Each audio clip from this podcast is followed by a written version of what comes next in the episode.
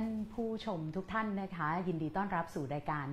101 One on One ค่ะ วันนี้ก็เป็น EP ที่ 28 แล้วนะคะ ดิฉันกันนิการกิติเวชกุลนะคะ ก็ขอมาเป็นน้องใหม่เป็นผู้ดำเนินรายการในรายการนี้ด้วยนะคะ ก็จะมาเดือนละครั้งนะคะ เราจะพบกันทุกวันจันทร์นะคะสำหรับรายการ 101 One on One เนี่ยก็จะเป็นรายการที่สัมภาษณ์เจาะลึกผู้คนในหลากหลายวงการ ทั้งแวดวงวิชาการนะคะ ทั้งเรื่องที่อาจจะมีนักธุรกิจ อาจจะมีนักการเมืองนะคะ อาจจะเป็นผู้เชี่ยวชาญด้านต่างๆ แล้วก็วันนี้เนี่ยรวมถึงภาคประชาชนด้วยนะคะ เวลาพูดถึง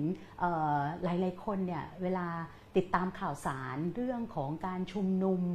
ของม็อบนะคะปัญหาของเกษตรกร ปัญหาของคนทุกคนยากเนี่ยถ้าเราไปดูตามหน้าสื่อมวลชนเนี่ยถ้าเป็นยิ่งสมัยก่อนเป็นหนังสือพิมพ์นะคะจะพบว่าข่าวคราวที่ปรากฏในเรื่องนี้เนี่ยส่วนใหญ่ก็จะเป็นภาพข่าวซะเป็นส่วนใหญ่ ว่ามีคนมาชุมนุมมากน้อยแค่ไหน มีหมากัดม็อบหรือไม่ในสมัยหนึ่งนะคะหรือว่ามีกิจกรรมอะไรบ้างในวันนั้น แต่ว่าเนื้อหาสาระที่เป็นความทุกข์ความร้อนเนี่ยกลับปรากฏน้อยมากในหน้าข่าวนะคะดิฉันตัวเองเนี่ยเคยทำวิจัยครั้งหนึ่งนะคะเมื่อหลายสิบปีก่อน แล้วพบว่าการชุมนุมของเกษตรกรเนี่ยที่เป็นคนทุกข์คนร้อนที่มาที่หน้าทำเนียบรัฐบาลเนี่ย การรายงานข่าวของสื่อมวลชนเนี่ยจะขึ้นจะลงขึ้นอยู่กับความชอบหรือไม่ชอบรัฐบาล อันนี้ก็มีส่วนเกี่ยวข้องด้วยนะคะ ซึ่งก็เป็นประเด็นที่เราก็พบว่าคนชนชั้นกลางเนี่ยมองการชุมนุมปัญหาของประชาชนคนเล็กคนน้อยเนี่ยอย่างมีความเข้าใจที่ไม่เพียงพอนะคะ ฉะนั้นเนี่ยเมื่อในช่วงสัปดาห์ที่ผ่านมาเนี่ย มีการเข้ามาชุมนุมของกระบวนการประชาชนเพื่อสังคมที่เป็นธรรม หรือว่า P-MOVE เนี่ยอยู่หน้าทำเนียบรัฐบาล ย้ายไปกระทรวงเกษตรและสหกรณ์นะคะ ย้ายไปหน้าสหประชาชาติ แล้วก็ไปตั้งเต็นท์นอนกันที่กระทรวงการคลัง หลายคนก็ยังไม่เข้าใจค่ะว่าตกลงพวกเขามาทำไม จนถึงกระทั่งเขาสามารถตกลงกันได้แล้วกับตัวแทนฝ่ายรัฐเนี่ยแล้วก็กลับไปหลังจากที่มาอยู่ที่กรุงเทพถึง 10 วันเนี่ย หลายคนก็ยังไม่เข้าใจมากพอ วันนี้รายการดีวันโอวันวันออนวันนะคะ ก็ได้รับเกียรติจากคุณประยงดอกลำไยที่ปรึกษาของขบวนการประชาชนเพื่อสังคมที่เป็นธรรมพีมูฟสวัสดีค่ะครับ สวัสดีครับค่ะการเรียกพี่เป็ดแล้วกันนะคะ พี่เป็ดคะถ้าสมมุติว่าเอ่อเราจะอธิบายง่าย ๆ ว่าทำไมประชาชนถึงต้องมาชุมนุมที่เมืองหลวงเนี่ย อะไรเป็นสาเหตุบ้างอะคะแล้วไอ้ลักษณะแบบเนี้ยมันเริ่มมีมาตั้งแต่เมื่อไหร่ต้องย้อนหลังไปไกลขนาดไหนอะคะคือจริงๆเรื่องของการชุมนุมเนี่ยมันเป็นสิทธิเสรีภาพของประชาชนอยู่แล้ว แต่ว่าอ่าที่ยอมรับกันอย่างเป็นทางการในกฎหมายรัฐธรรมนูญฉบับแรกผมคิดว่าหลักคือปี 40อืมอ่าถ้าก่อนปี 40 ไปก็จะมีสมัชชาคนจนค่ะก็เกิดขึ้นแล้วก็จะมีม็อบเกษตรกร ที่เรียกว่าสมัชชาเกษตรกรรายย่อยนะฮะอือหือใช่ภาคอีสานค่ะก็ก่อตัวขึ้นมา ซึ่งจริงๆอ่าผมคิดว่าการรวมตัวกันของคนยากคนจนหรือเกษตรกรเนี่ยต้องการที่จะสร้างอำนาจการต่อรองอืมนะคือหมายความว่าชาวบ้านที่ประสบปัญหาเป็นรายๆเนี่ยค่ะก็ก็จะไม่มีอำนาจต่อรอง ถ้าไปหาเอ่อนายอำเภอนะก็ก็อาจจะได้ คือคือถ้าเดือดร้อนไปร้องเรียนเนี่ย ก็จะได้อาจจะได้พบการจะได้พบผู้ว่าเนี่ย คนเดียวเนี่ยไม่ได้พบอืม ก็จะไปที่ศูนย์ดำรงธรรมค่ะโดยจะให้มีเจ้าหน้าที่มารับเรื่อง แล้วก็มันก็เป็นการสื่อสารทางเดียวอะ อือหือการสื่อสารทางเดียวหมายความว่า ยื่นหนังสือไปแล้วก็จะได้รับจดหมายตอบมาว่าเอ่อได้รับเรื่องของท่านแล้ว แล้วแจ้งให้หน่วยงานที่เกี่ยวข้องทราบไว้แล้วชั้นหนึ่งนะฮะอือหือมันก็อยู่ชั้นหนึ่งตลอดเวลาค่ะ เรื่องมันก็ก็เหมือนไม่ไปถึงเหมือนไหนไปรษณีย์ก็ตอบรับ เป็นไปรษณีย์ตอบรับ มันค่ะไม่มีมันไม่มีการเอาปัญหาขึ้นมา หยิบยกขึ้นมาว่ามันคืออะไรแล้วมันเกิดจากอะไร แล้วแนวทางในการแก้ไขปัญหาที่แท้จริงเนี่ยมันคืออะไร เพราะฉะนั้นอ่าการเคลื่อนไหวของประชาชนเนี่ยก็ต้องการที่จะทำให้เกิดหนึ่งคือการสร้างอำนาจการต่อรองค่ะอันที่สองก็คือว่าต้องการให้สังคมเนี่ยได้รู้ว่าเขาเนี่ยอ่า ได้รับความเดือดร้อนหรือไม่ได้รับความเป็นธรรมในเรื่องอะไรบ้างนะซึ่งเมื่อการมีมีการเคลื่อนไหวก็จะมีการอ่าสื่อสารออกไปสู่สาธารณะ แล้วก็มีผู้คนเนี่ยให้ความสนใจ แล้วก็สร้างแรงกดดันให้กับรัฐบาลที่จะต้องกลับมามาแก้ไขปัญหา โดยเฉพาะรัฐบาลที่ประกาศว่าตัวเองเข้ามาเพื่อจะแก้ไขปัญหาความเหลื่อมล้ำต้องการที่มาแก้ไขปัญหาความยากจนแต่ในขณะเดียวกัน ก็ยังมีประชาชนได้รับความเดือดร้อนอยู่ อาอยู่เต็มทั้งแผ่นดินเลยนะฮะอันนี้ก็คือสิ่งที่ที่เป็น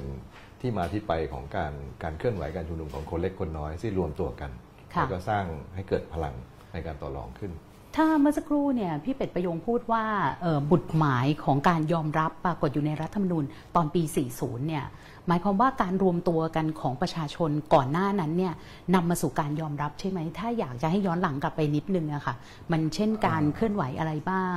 99 วันในช่วงของพลเอกชวริต หรือว่าอะไรก่อนหน้านั้นไหมอะค่ะผมคิดว่าถ้าย้อนไปประวัติศาสตร์เนี่ยก็ค่ะตั้งแต่ปี 1516 นะครับอืมในการเคลื่อนไหวของสหพันธ์ชาวนาชาวไร่แห่งประเทศไทยค่ะซึ่งผมคิดว่า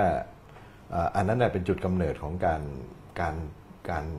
การเรียกร้องความเป็นธรรม หรือการเรียกร้องให้เกิดการเปลี่ยนแปลงทางโครงสร้างที่ชัดเจนมากอืมอ่าโดยเฉพาะปัญหาที่ดินในขณะนั้นค่ะนะสหพันธ์ชาวนาชาวไร่เนี่ยรวมตัวกัน แล้วก็มีการเรียกร้องแต่ว่าปรากฏว่าเอ่อเขาก็เรียกร้องจนกระทั่งได้พรบขึ้นมาสองฉบับ คือพรบปฏิรูปที่ดินเพื่อเกษตรกรรม คือกระจายการถือครองที่ดินค่ะกับพรบควบคุมการเช่านาอืมแต่ปรากฏว่าพรบทั้งสองอันนั้นมาถึงปัจจุบันเนี่ยก็ยังเป็นหมันอยู่ก็คืออไม่สามารถไปสู่บรรลุสู่เป้าหมายได้ เพราะว่ากลไกของรัฐ มีปัญหา แต่ว่าในขณะเดียวกันเนี่ยเอ่อผมคิดว่าการเคลื่อนไหวที่ที่เริ่มจะร่วมสมัยนะฮะก็คือก่อนปี 40 ซึ่งยังไม่มีรัฐธรรมนูญค่ะการเรียกร้องก็พูดง่ายๆว่าเหมือนกับว่าเป็นสิทธิ์ของทุกคนที่จะเรียกร้องได้ แต่การรวมตัวกันเป็นขบวนการใหญ่ ๆ หลังจากเอ่อสหพันธ์ชาวนาชาวไร่ถูกปราบแล้วก็ผู้นำตายไปจำนวนมากเนี่ยผมคิดว่าก็ก็ซบเซาลงไป ก็คือประชาชนก็เลยจับจับ ผู้เดือดร้อนทั้งหลายเอ่อชาวนาชาวไร่ก็เลยจับอาวุธเข้าร่วมกับพรรคคอมมิวนิสต์แห่งประเทศไทยในช่วงของสงครามเย็นค่ะอ่ายุคเฟื่องฟูก็กลับมาอีกครั้งหนึ่งหลังจากที่ 66 ทับ 23นะฮะค่ะก็เริ่มพูดถึงประชาธิปไตยกันมากขึ้น เพื่ออามีการยกร่างรัฐธรรมนูญใหม่จนกระทั่งมาถึงรัฐธรรมนูญปี 40ค่ะซึ่งเป็นช่วงที่อ่า เข้าใจว่าประชาธิปไตยน่าจะเบ่งบานที่ที่สุดอือฮึแล้วก็มีการยอมรับสิทธิของประชาชนหลายหมวดไว้อือฮึในนั้น เช่นอ่าคือคือที่พูดชัดเจนก็คือว่าการชุมนุมโดยสงบและปราศจากอาวุธเนี่ยอ่าถือเป็นสิทธิของประชาชน ก็เมื่อสิทธิได้รับการยอมรับตามกฎหมายรัฐธรรมนูญเนี่ยมันก็ก่อให้เกิดเอ่อการเคลื่อนไหวของประชาชนเนี่ยมากขึ้น ซึ่งเราคิดว่ามันมันสะท้อนอุณหภูมิของการเป็นเป็นประเทศของประชาธิปไตยอืมมากขึ้น ทีนี้ถ้าย้อนหลังกลับไปในช่วงที่ประเทศมีความเป็นประชาธิปไตยมากกว่านี้ นั่นหมายความว่าเมื่อการชุมนุมของประชาชนความเดือดร้อนของประชาชน ปัญหามันได้รับการแก้ไขไหมคะ หรืออย่างไรบ้าง ผมคิดว่าเท่าที่ติดตามดูเนี่ยก็คือส่วนใหญ่จะมีการเจรจา ส่วนว่าปัญหาจะได้รับการแก้ไขมากน้อยขนาดไหนเนี่ยก็ขึ้นอยู่กับความซับซ้อนของของสถานการณ์ของเรื่องราวด้วย หรือบางเรื่องที่เป็นข้อข้อเรียกร้องในเชิงนโยบาย ในเชิงโครงสร้างในเช่น เรียกร้องให้มีการกระจายการถือครองที่ดินค่ะซึ่งจะต้องมีการออกกฎหมาย มีขั้นตอนอือฮึของสภาที่บัญญัติอะไรต่างๆเหล่านี้ ซึ่งก็จะเป็นเรื่องยากมาก แล้วก็บางทีก็เอ่อได้มาจริง แต่ว่ามันมันพิกลพิการไปอืมนะฮะอือฮึก็คือไม่ไม่ได้เป็นไปตามวัตถุประสงค์ของประชาชนอืมอันที่สองก็ก็เอ่อระดับที่เป็นเรื่องของค่าชดเชย เป็นเรื่องของการแก้ไขปัญหาเฉพาะหน้านะ อันเนี้ยส่วนใหญ่จะได้รับการตอบสนองอืมในระยะหนึ่งหรือ หรือโดยทันทีทันใดนะค่ะแต่ว่าบางเรื่องที่มีความซับซ้อนหรือมีผลประโยชน์เข้ามาเกี่ยวข้องเนี่ยก็จะมักจะมีการถ่วงเวลาด้วยการตั้งคณะกรรมการนะซึ่งก็มีบทสรุปพูดกันเล่นๆว่า การใดก็ตามที่ไม่ต้องการให้ได้ข้อยุติ หรือไม่ต้องการค่ะให้จบเนี่ยก็ให้ตั้งกรรมการอืม ทีนี้พอมาถึงการเคลื่อนไหวของกระบวนการเพื่อประชาชนเพื่อสังคมที่เป็นธรรมหรือ P-Move เนี่ยพอเมื่อปลายสัปดาห์ที่ผ่านมาเนี่ยข้อตกลงก็ยังเป็นข้อตกลงได้ที่ประเภทว่าตั้งคณะกรรมการเจรจาถูกนะคะทำไมเราถึงพอใจล่ะคะ ก่อนที่จะไปดูตัวปัญหานะอ่าเอาตอนนี้ก่อน ผมผมคิดว่าเอ่อคือการเคลื่อนไหวของประชาชน ทุกอันเนี่ยก็ตั้งเป้าไว้ตั้งเป้าหมายไว้สูงค่ะความหมายก็คือว่าเอ่อสมมติครั้งเนี้ยพีมูฟก็บอกว่า ถ้าไม่ได้รับการแก้ไขปัญหาจะไม่กลับอ่าใช่ค่ะแต่ว่ากะมาอยู่สัก15วันอ่าอาจจะอยู่สักเดือนหนึ่งอืมคือหมายความว่าไม่เอาละไอไอข้อตกลงหรือการประชุม คือไม่ได้มาเรียกร้องให้มีการประชุมค่ะแต่ต้องการมาเรียกร้องให้มีการแก้ไขปัญหาค่ะซึ่งอันนี้คือเป้าหมายใหญ่อือหือแต่ว่าเมื่อมีการเคลื่อนไหวไปเนี่ยใน ในในรัฐบาลนี้เนี่ยผมผมคิดว่าสิ่งที่ได้เนี่ยคืออย่างน้อยยืนยาวได้สิบวันเนี่ย ผมคิดว่าก็เก่งแล้ว คือเหลือเชื่อใช่ไหมท่ามกลางอ่าท่ามกลางคำสั่งคสชที่ใช่3ทับเท่าที่เราประเมิน2518กันแล้วดูก็คือว่าไม่น่าจะมีใครที่ยืนได้เกินสามวันอืมในช่วงระยะเวลาที่ผ่านมา แล้วก็ถ้าค่ะพูดง่ายๆ คือว่าอาจจะจบแบบศพไม่สวยประมาณนี้อืมคือค่ะหมายความว่าก็โดนโดนสลายการชุมนุมผู้นำจะอาจจะถูก แจ้งข้อหาต่างๆ แต่ว่าพีมุกเคลื่อนไหวครั้งนี้เนี่ยก็ก็เป็นเป็นที่ประเมินกันว่าไม่ไม่น่าจะอยู่ได้นานขนาดนี้อืมในขณะที่ชาวบ้านเนี่ยตั้งเป้าว่าจะอยู่ยืดเยื้อยาวนานจนกระทั่งได้รับการแก้ไขปัญหาไม่เอาอีกแล้ว การมาแล้วก็เรียกประชุมกรรมการ เรียกประชุมอนุกรรมการ แล้วก็กลับไป แล้วปัญหาก็ยังวนเวียนอยู่เหมือนเดิมอืมซึ่งอันนี้ก็เป็นเป็นเป็นสิ่งที่ ที่น่าแปลกแต่ว่าจะประเมินให้ฟังอีกอืมในช่วงท้ายก็แล้วกัน ค่ะงั้นเดี๋ยวนะคะเอ่อต้องฝากบอกคุณผู้ฟังเอ่อคุณผู้ชมที่ชมเอ่อไลฟ์อยู่ตอนนี้นะคะ ว่าสามารถส่งข้อความคำถามนะคะ หรือความคิดเห็นเข้ามาได้นะคะ เราจะได้ช่วยกันร่วมดำเนินรายการร่วมกันด้วยนะคะ ทีนี้เนี่ยจะกลับขอกลับไปที่ประเด็นปัญหา คือก่อนหน้าที่ P-Move จะมาครั้งนี้เนี่ยคือปัญหาเนี่ยบางปัญหาเนี่ยมันมีอยู่อย่างยาวนาน สามารถแบ่งกลุ่มปัญหาเป็นอะไรได้บ้างอะคะเอ่อ ปัญหาเอ่อเกี่ยวข้องอยู่กับประมาณ 5 กระทรวงนะฮะค่ะทีมูฟเนี่ยมีสมาชิกหกเครือข่ายด้วยกันอือฮึแต่ว่าส่วนใหญ่แล้วเนี่ยก็จะมีปัญหาเรื่องเออประมาณ 80%เป็นปัญหาเรื่องที่ดินทำกินและที่อยู่อาศัยนะฮะซึ่งก็ตั้งแต่ปลายดอยจนกระทั่งถึงทะเลเอ่อจากยอดดอยมาก็เป็นปัญหาเรื่องของการชุมชนที่ถูกประกาศเขตอุทยานทับนะฮะ คือเป็นชุมชนมาก่อน แล้วก็มีการประกาศเป็นชุมชนดั้งเดิมมาก่อนค่ะอยู่ในทับเขตป่ามาก่อน แล้วก็ถูกประกาศป่าสงวนทับ แล้วก็หลังจากนั้นก็ถูกอุทยานทับ ซึ่งก็ทำให้ชุมชนเหล่านี้กลายเป็นชุมชนที่ผิดกฎหมายค่ะอาอยู่อย่างผิดกฎหมาย แล้วก็ถูกจับกลุ่มดำเนินคดีที่หนักๆอ่าคือคือในช่วงจริง ๆ เหตุการณ์นี้มันก็เกิดมานานแล้ว แต่ว่าในช่วงที่มีรัฐบาลที่มาจากการเลือกตั้งเนี่ยก็มีการเจรจากันได้นะเอ่อมี มีการผ่อนผันมีกระบวนการให้อยู่ แต่ว่าสิ่งที่เป็นความทุกข์ร้อนของรัฐบาลของประชาชนในรัฐบาลนี้ก็คือนโยบายทวงคืนผืนป่าอืมซึ่งอ่าคอสชก็มีคำสั่งที่ 66 เนี่ยหลังจากสั่งให้มีการจับกลุ่มอย่างเคร่งครัดแล้วค่ะ66 เนี่ยบอกว่าให้อ่าการดำเนินการใดๆก็ตามต้องไม่กระทบกับ ผู้ยากไร้นะอืมผู้มีรายได้น้อย และผู้ไม่มีที่ดินทำกินเป็นของตัวเองสามคนสามกลุ่มเนี้ควรจะรับการคุ้มครองค่ะแต่ปรากฏว่าในกระบวนการดำเนินการของเจ้าหน้าที่เนี่ยก็อาศัยกฎหมายอย่างเดียว ไม่ได้ไม่ได้ไม่ได้สนใจเรื่องนี้นะคือไม่ได้สนใจจำแนกแยกแยะเรื่องนี้ เพราะฉะนั้นเอ่อประมาณ 80%ของกระบวนของการทวงคืนผืนป่าเนี่ยก็กลายเป็นผู้ได้รับผลกระทบคือเกษตรกรทั่วไปชาวบ้านนะอืมที่อยู่ในพื้นที่นั่นแหละนะอือหือก็ ก็ก่อให้เกิดความเดือดร้อน มีบางชุมชนที่เป็นสมาชิกของ p m o v e เนี่ยถูกทวงคืนผืนป่า 298 ครอบครัวอืมในพื้นที่ประมาณ 7,000 ไร่นะทั้งชุมชนเลยนะอันนี้จังหวัดอะไรอะอ่าคะจังหวัดน่านอะฮะค่ะอ่าที่อำเภอนาน้อยจังหวัดน่าน ซึ่งค่ะ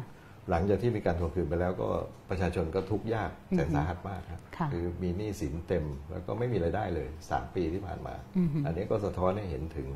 ปัญหาความล้มเหลวของนโยบายของรัฐด้วย แล้วก็การที่ไม่มีการปฏิบัติตามคำสั่งของคอสช ซึ่งมีเจตนาว่า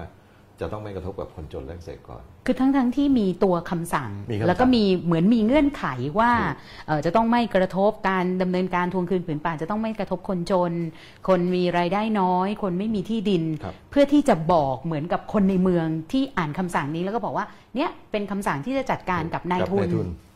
แต่จริง ๆ แล้วไม่ใช่อย่างนั้น แต่จริง ๆ แล้วเนี่ยห้าแสนกว่าไร่ที่ทวงคืนคืนไปได้เนี่ยก็เป็นที่ดินทำกินเป็นสวนข้าวโพด เป็นสวนมันสำปะหลังเป็นไร่ข้าวของชาวบ้านเกือบทั้งสิ้น แต่ว่าคนใหญ่ ๆ คนโตๆก็ยังปรากฏอยู่ในข่าวว่า ก็ยังครอบครองที่ดินอยู่เป็นพันๆไร่นะฮะไม่ไม่ได้รับผลกระทบเลยนะฮะแต่สิ่งที่ได้รับผลกระทบแล้วทุกข์ร้อนแสนสาหัสเนี่ยก็คือคนตัวเล็กตัวน้อยเกษตรกรที่อยู่ในป่าทั้งหมด มีไหมคะ แบบพื้นที่ที่แบบเห็นเห็นเลยว่า ชาวบ้านคนเล็กคนน้อยเนี่ยในพื้นที่เนี่ยโดนกัน แต่ว่าพื้นใหญ่ ๆ แบบเนี้ยไม่โดนอยู่ใกล้ ๆ กันเลยเอ่อมีอยู่ทั่วไปนะฮะในในเขตภาคเหนือนะแล้วชาวบ้านก็พูดกันว่าเนี่ยเกี่ยวข้องกับคนมีสีบ้างอืมเกี่ยวข้องกับเอ่อจะสีอะไรก็แล้วแต่นักการเมืองค่ะอะไรพวกนี้มากก็ ค่ะคนเหล่านี้ก็จะรอดพ้น หรืออาจจะโดนเล็ก ๆ น้อยๆนะฮะอืมโดนเล็กๆน้อยๆเช่น มีที่ดินอยู่ร้อยไร่ก็ไปทวงคืนสักประมาณสักห้าไร่ห้าสิบไร่ไร่สิบไร่ ซึ่งก็บอกว่าได้ปฏิบัติการไปแล้ว แต่เขายังมีที่ดินส่วนใหญ่อยู่ หรือมีที่ดินแปลงอื่นๆอยู่พูดง่ายๆแต่สำหรับเกษตรกรรายย่อยแล้วเนี่ยเขาเป็นที่ดินผืนสุดท้ายที่เขามีอยู่ ก็ถูกองค์คาพยพของนโยบายนี้จัดการไปด้วย ซึ่งนโยบายนี้กลายเป็นว่าเป็นที่ชื่นชอบมีโพล สำรวจใช่เป็นที่ชื่นชอบกำลังในอันดัจะบอกเลยต้นๆค่ะ ว่าของสำหรับคนเมืองเนี่ยคนที่ติดตามข่าวสารก็ข่าวสารเนี่ยเดี๋ยวนี้มันก็จะไม่ค่อยครอบคลุมทั้งหมดในทุกพื้นที่ใช่ไหมคะใช่ก็จะบอกว่าอุยนโยบายทวงคืนผืนป่าเนี่ยเป็นนโยบายที่อันดับต้นครับๆนะคะ ที่สามารถที่จะทำให้บ้านเราเนี่ยแบบอนุรักษ์มากขึ้นครับออกมาแบบนี้เลย อันเนี้ยมันคือเรื่องน่าเศร้าที่ทำให้ปัญหามันถูกกดทับลงลงโดยเฉพาะอ่า คนในเมืองหรือมนุษย์คอนโดเนี่ยก็จะก็จะเขาก็ก็พอบอกว่าทวงคืนผืนป่าเนี่ยค่ะก็จะรู้สึกว่าก็ดีนะฮะอืมก็เพิ่มพื้นที่ป่าขึ้นมา แต่ว่าจริง ๆ คือมันไม่ใช่ทวงคืนผืนป่า มันเป็นการทวงคืนที่ดินทำกินสวนไร่นาของชาวบ้านที่ที่อยู่ในพื้นที่ แล้วเวลาเขาทวงมาแล้วเขาเอาไปทำอะไรอะคะอ่าหรือว่าไม่ใช่หมายความว่าเอาไปให้ในทุนทำดำเนินต่อนะ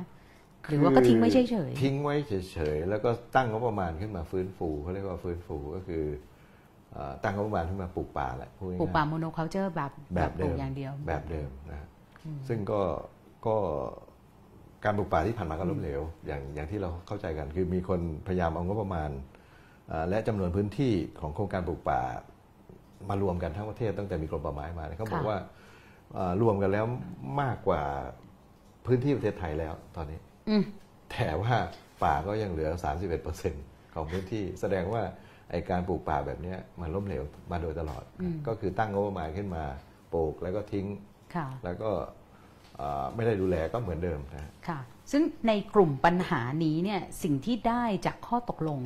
คืออะไรคะหนึ่งคือระงับคือชะลอการดำเนินการใด ๆ ไว้ หมายถึงดำเนินคดีหรือว่าไล่อะไรแบบนี้ชะลใช่อไหมคะการทวงคืนพูดง่ายอ่าๆนะค่ะแล้วก็จะมีการ เยียวยาค่ะคือหมายความว่าลงไปตรวจสอบว่า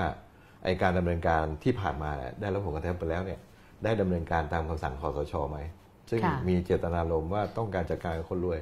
แต่ว่าคนจนที่ติดล่างแหไปเนี่ยอ่าเป็นการปฏิบัติการที่ไม่ชอบหรือไม่ค่ะ แล้วหลังจากนั้นจะมีการดำเนินการเยียวยาให้อืมในบางกรณี ซึ่งเราก็ยกตัวอย่างกรณีที่เป็นเคสใหญ่ๆที่ที่ผมเล่าให้ฟังอย่างนาที่น้จังอหวัยดที่น่านน่านนะคะอ่าที่ค่ะจังหวัดตรังที่จังหวัดกระบี่ก็เจอในลักษณะแบบเดียวกันค่ะ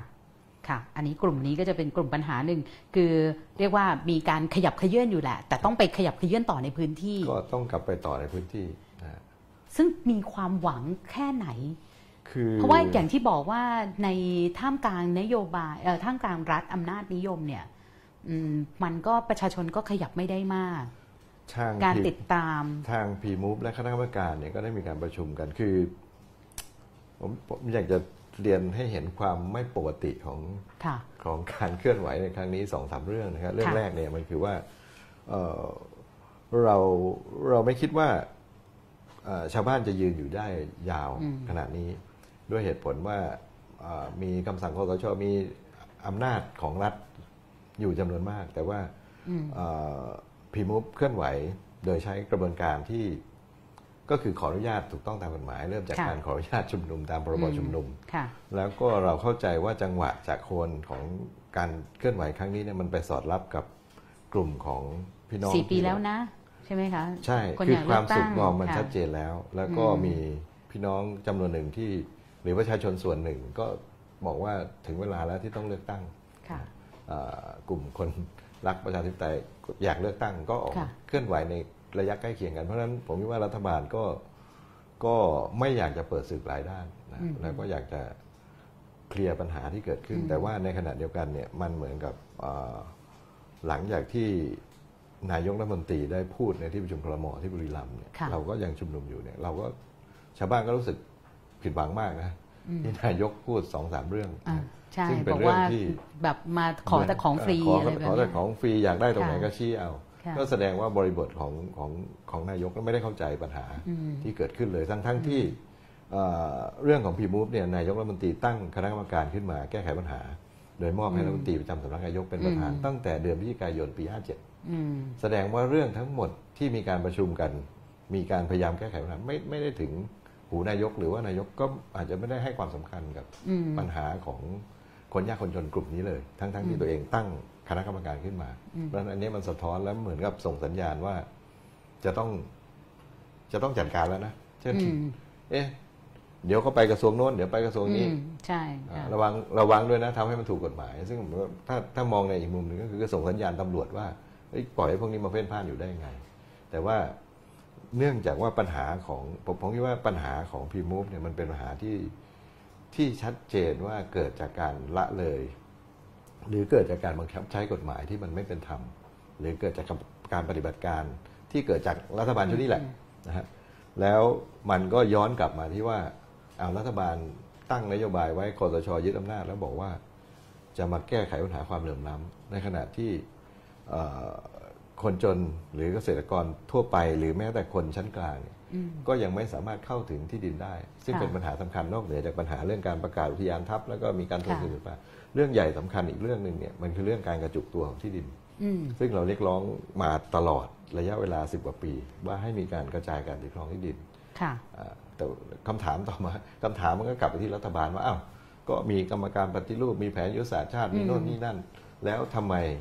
ที่ดินมันถึงกระจายไม่ได้สักทีทำไมอืมคนจนถึงเข้าถึงที่ดินไม่ได้ค่ะทำไมไม่สร้างกลไกขึ้นมา อันนี้มันก็เลยเป็นเป็นสิ่งที่ผมคิดว่ารัฐบาลเลยเลยเลยอยากจะอือหือเคลียร์หมายความว่าไม่อยากให้การเรียกร้องนี่มันเป็นหนามยอกอกอืมหรือประจานนโยบายของรัฐบาลอยู่ว่าอืมมันล้มเหลว ในเรื่องของการปฏิรูป อันนี้ก็เป็นเรื่องเป็นเรื่องสำคัญอื มมีสองสามเรื่องที่มันวค่ะนๆอยู่เนี่ยแหละค่ะ ทีนี้ไหนๆรัฐบาลคือทาง P-Move เนี่ยประเมินว่ารัฐบาลไม่อยากให้มีการเอ่อเอาเรื่องเนี้ยมาเป็นหนามยอกอก แต่ว่าอีกกลุ่มปัญหาอีกกลุ่มหนึ่งที่มันเป็นเชิงนโยบายเรื่องการกระจายการกระจุกตัวของที่ดินภาษีที่ดินเรื่องต่างๆต่างๆเนี่ยนะอันนี้เราพูดลงเลยดีไหมคะแล้วก็ลองประเมินให้หน่อยว่าคือก่อนหน้านี้เนี่ยเอ่อในการรัฐประหาร หลังการรัฐประหารเนี่ยพูดชัดเลย เรื่องการกระจุกตัวที่ดิน คิดถึงเรื่องภาษีที่ดินและสิ่งปลูกสร้างภาษีมรดก ป่านนี้จะสี่ปีแล้วนะ อะไรอย่างนี้เป็นยังไงบ้างคะอ่าโดยรวมไล่มานะคือคือนอกจากไม่แก้แล้วเนี่ยยังทำให้เหมือนจะแก้แต่ว่าในท้ายสุดเนี่ยมันเพี้ยนผมยกตัวอย่างอย่างเช่น เรื่องอาข้อเรียกร้องของเราเรื่องให้มีภาษีที่ดินอัตราก้าวหน้า ซึ่งให้เก็บตามขนาดการถือครองของที่ดินนะค่ะรัฐบาลก็รับ แล้วก็บอกว่าเดี๋ยวจะไปออกเดี๋ยวเดี๋ยวจะไปผลักดันให้เรื่องนี้ ปรากฏว่าเอ่อสิ่งที่รัฐบาลทำอันแรกเลยคือภาษีมรดกค่ะปรากฏว่านะฮะตอนนี้บังคับใช้ได้ปีกว่า ยังเก็บภาษีใครไม่ได้สักบาทหนึ่งเพราะว่ามันไปมีการยกเว้นนะฮะไว้ให้สำหรับคนที่เอ่อมีมีมรดกนะฮะค่ะไม่เกิน 80 ล้านร้อยล้าน มันก็ถูกไปกระจายออกหมดค่ะ อันที่สองพอภาษีที่ดินตาก้าวหน้า เราบอกให้เก็บตามขนาดการถือครองปรากฏว่า ตอนนี้ที่รัฐบาลทำอยู่คือภาษีที่ดินและสิ่งปลูกสร้าง ซึ่งไม่ได้เก็บตามขนาดการถือครอง แล้วก็มีข้อยกเว้นถึงที่ดินแต่ละแปลงเนี่ยถ้าไม่เกิน 50 ล้านบาท ไม่ต้องเสียภาษีเลย ซึ่งมันโอ้โหต้องระดับไหนเนี่ยถึงจะได้เสียทั้งที่จริงแต่ๆเราอยากจะให้ต่ำกว่านั้น แต่ก่อนเนี่ยเสียนะฮะค่ะเสียน้อยค่ะ แต่ครั้งนี้เนี่ยถ้าไม่เกิน 50 ล้านไม่ไม่ต้องเสียเลย ต่อแปลงนะครับ ไม่ใช่ต่อคนค่ะเพราะฉะนั้นเขาก็จะไปซอยโฉนดค่ะให้มันเหลือราคาประเมินไม่เกิน 50 ล้านบาทอ่าเพราะฉะนั้นหรือใครจะมีเท่าไหร่ก็ได้ รวมกันแล้วมีเป็นแสนแสนไร่ก็ได้ค่ะแต่ให้ไปซอยโฉนดอืมให้เหลือไม่เกิน 50 ล้านและอันเนี้ยคือมันมันก็เป็นสิ่งที่เสียของแล้วก็ไม่ได้เก็บตามขนาดการถือครอง อย่างเป็นจริง แล้วจนป่านนี้ยังอยู่ในสนชเลยนี่คะยังอยู่ในคณะกรรมาธิการ เป็นพรบที่มีการพิจารณายาวนานที่สุดสองพรบนะฮะพรบค่ะหนึ่งคือพรบน้ำค่ะตอนนี้ก็ยังไม่จบนะฮะพิจารณามาปีกว่าแล้วอือหือแต่พรบอื่นเนี่ยปุ๊บปุ๊บวาระหนึ่งสองจบค่ะสามผ่านโลด อันนี้ก็ก็มันหมายความว่ามันมีข้อเสนอของคนที่จะเสียผลประโยชน์เนี่ยเข้ามาอยู่ค่ะตลอดเวลาทำให้กรรมาธิการเนี่ย ต้องอือฮึนำข้อเรียกร้องของกลุ่มโน้นกลุ่มนี้ ซึ่งค่ะเป็นกลุ่มผลประโยชน์ทั้งสิ้นเนี่ยเข้ามาและอันเนี้ยมันเป็นเป็นตัวอย่างอันหนึ่งที่ทำว่าเหมือนกับเออเหมือนก็ดูว่าเออรัฐบาลก็ดีเนี่ยพยายามออกมา แต่ปรากฏว่า โอ้ห้าสิบล้านนะฮะอืมไม่มีใครต้องเสียภาษีเลยมั้งตอนนี้ค่ะอืมแล้วก็ยังมีเรื่องของธนาคารที่ดินเป็นยังไงบ้างธคะนาคารที่ดินเนี่ยเราคือมันจะเป็นกลไกสำคัญในการกระจายการถือครองที่ดิน แล้วเราก็เรียกร้องมาตั้งแต่ปี 53 ปรากฏว่า สิ่งที่รัฐบาลออกแบบอยู่ขนาดนี้เนี่ยร่างพรบก็คือ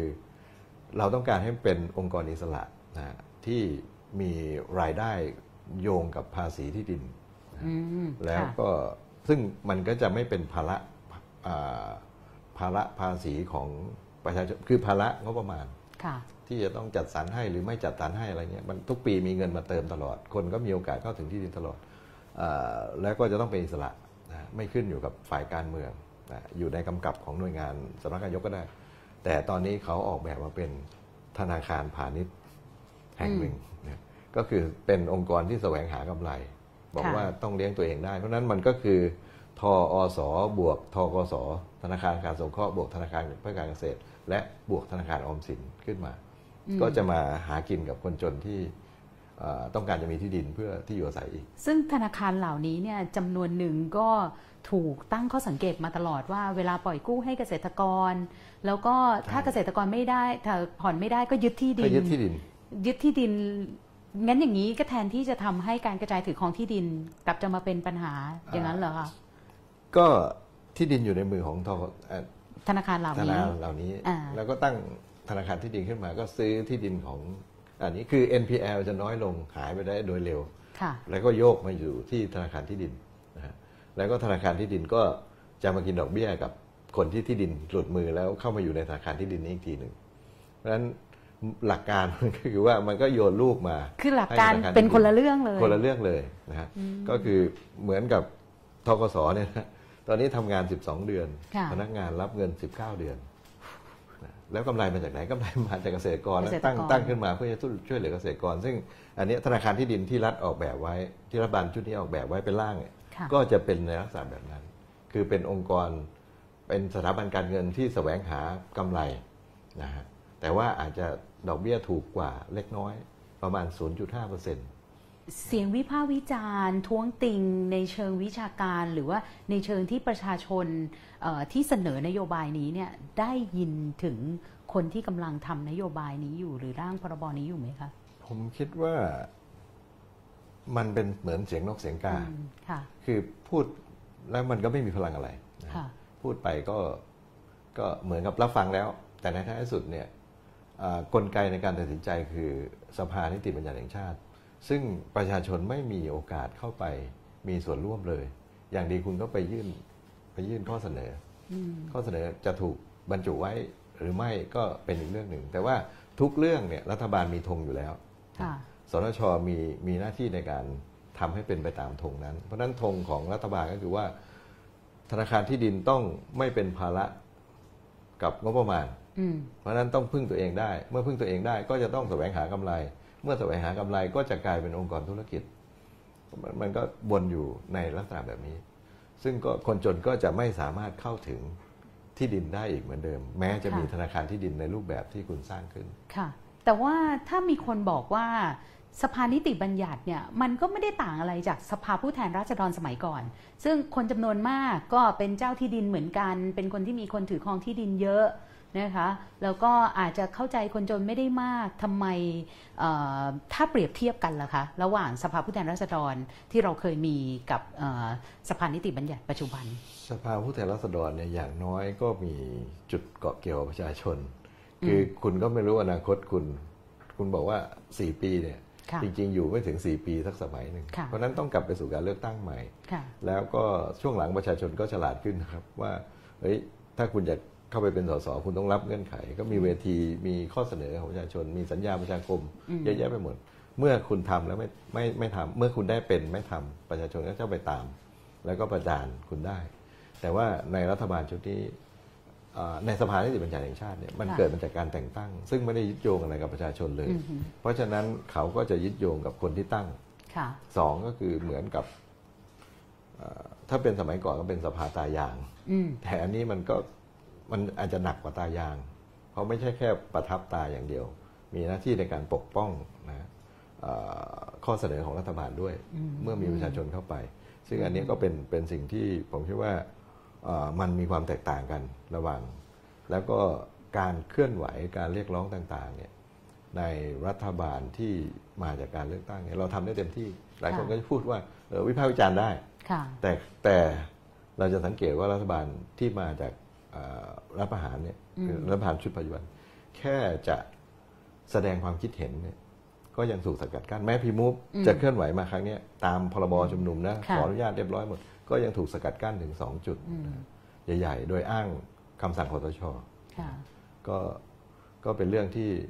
คือมีมีกฎหมายออกมาอืมให้ขออนุญาตชุมนุมเราก็ขออนุญาตชุมนุมแบบถูกต้องตามกฎหมาย แต่ปรากฏว่าในขณะที่ฝ่ายมันความมั่นคงก็ไปสกัด ในพื้นค่ะที่ไม่ให้ประชาชนเนี่ยมาใช้สิทธิตามพรบชุมนุมอืมทีนี้ขอฟังข่าวดีสักข่าวดีหนึ่งว่าจะมีไหมคะ คือหลังจากที่ธนาคารที่ดินก็แล้วก็ยังไม่ไปไหนภาษีที่ดิน ภาษีมรดกนะคะ การกระจายที่ดินแล้วเรื่องของโฉนดที่เอ่อโฉนดชุมชนล่ะคะ เพราะว่าก็เห็นเอ่อท่านนายกพลเอกประยุทธ์เนี่ยหัวหน้าคอสชเคยไปแจกโฉนดชุมชนด้วย มันน่าจะมีข่าวดีใช่ไหมคะเอ่อโฉนดชุมชนก็ทำให้ผิดเพี้ยนไป หลักโฉนดชุมชนเดิมมันคือการรับรองสิทธิ์ให้ชุมชน ค่ะ บริหารจัดการที่ดินร่วมกัน คือแต่ หมายถึงว่าเป็นผืน เดี๋ยวออ่าธิบายนิดนึงนะคะ อ่าค่ะ ชุมเป็นชนผืนอยู่ในที่ดินถูกประกาศเขตป่าทับ ค่ะ แล้วก็อ่าหลักการใหญ่คือว่าถ้าไปให้สิทธิ์แบบปัจเจกนะฮะก็เดี๋ยวอาจจะไปก็จะขาขายยที่ดินก็ค่ะ จะหลุดมืออ่าชุมชนก็รวมตัวกันบริหารจัดการ แล้วก็อ่า มีกฎกติกาไม่ให้มีการขายพื้นที่ ไม่ให้มีการบุกรุกพื้นที่เพิ่ม ก็คือสงออกย่างโฉนดเนี่ยออกทั้งอ่าผืนดูแลให้ร่วมกัน ให้สิทธิ์ทั้งผืนค่ะให้ในการบริหารจัดการร่วมค่ะแต่ถ้าคุณควบคุมกันไม่ได้มีการแอบขาย มีการขยายพื้นที่เพิ่มค่ะอันนี้ก็จะมีการเพิกถอนสิทธิ์ทั้งชุมชนค่ะซึ่งด้านหนึ่งเนี่ยมันเป็นการรับรองสิทธิ์ด้านที่สองอืมมันเป็นเรื่องแรงจูงใจ ที่ทำให้ชุมชนเนี่ยจะสามารถอ่าควบคุมกันเองนะฮะเพราะว่าถ้าไม่ควบคุมกันเองไม่ได้ ก็จะเดือดร้อนทั้งชุมชน ก็จะถูกเพิกถอนและกลายเป็นอุทยานเหมือนเดิม ซึ่งอันนี้ก็จะหนัก ซึ่งอันเนี้ยมันเป็นรูปแบบที่ประชาชนเขาทำกันมาก่อนหน้านี้นานแล้ว แล้วก็รัฐบาลพิสิทธิ์ก็รับเอาแนวความคิดนี้ไปออกเป็นอ่าระเบียบสำนักนายกว่าด้วยค่ะโฉนดชุมชนค่ะแต่ว่าพอรัฐบาลชุดนี้มาปุ๊บก็บอกว่าจะสารต่อ แต่ขอไม่เรียกโฉนดชุมชน เขาเรียกว่าการจัดที่ดินแปลงรวมค่ะอ่าเขาใช้คำว่าแปลงรวม แต่ว่า ไอ้แปลงรวมเนี่ยมันคือการอนุญาตอืมนะก็คืออนุญาตตามกฎหมายที่มีอยู่ทั่วไปค่ะซึ่งมันมันผิดจากหลักการของการรับรองสิทธิ์เปลี่ยนมาเป็นการอนุญาตอืมซึ่งเหมือนที่เหมือนกันก็คือไม่ให้เป็นปัจเจกเท่านั้นเองเพราะฉะนั้นไอ้เงื่อนไขต่างๆของระระเบียบราชการอืมของกรมป่าไม้ของกรมอุทยานเนี่ยเต็มไปหมดเลยเพราะฉะนั้นไอ้ไอ้นโยบายของของของประท่านประยุทธ์เนี่ยก็ทำได้แค่นั้นแหละนะ ทำได้แค่อนุญาตแล้วก็ต้องไม่ติดกับกฎหมายอื่นๆ เพราะฉะนั้นในเขตอุทยานทำไม่ได้ในเขตต้นน้ำซึ่งชุมชนอยู่มานานแล้ว ก็ทำไม่ได้ ก็ทำได้แค่ป่าสงวนเสริมโทรมเท่านั้น แล้วก็ที่ดินประเภทอื่นๆ ก็ไม่มีการจัดนะฮะตอนนี้มีจัดอยู่สองประเภทคือที่สปกกับที่ป่าสงวนเสริมโทรมนะแล้วก็อ่าทั้งๆที่ระเบียบสำนักนายกว่าด้วยโฉนดชุมชนก็ยังมีอยู่ แล้วก็การจัดการที่ดินในรูปแบบโฉนดชุมชนเนี่ยก็มีรูปธรรมเกิดขึ้นทั่วประเทศหมดว่า มันสามารถแก้ไขปัญหาได้ดีกว่า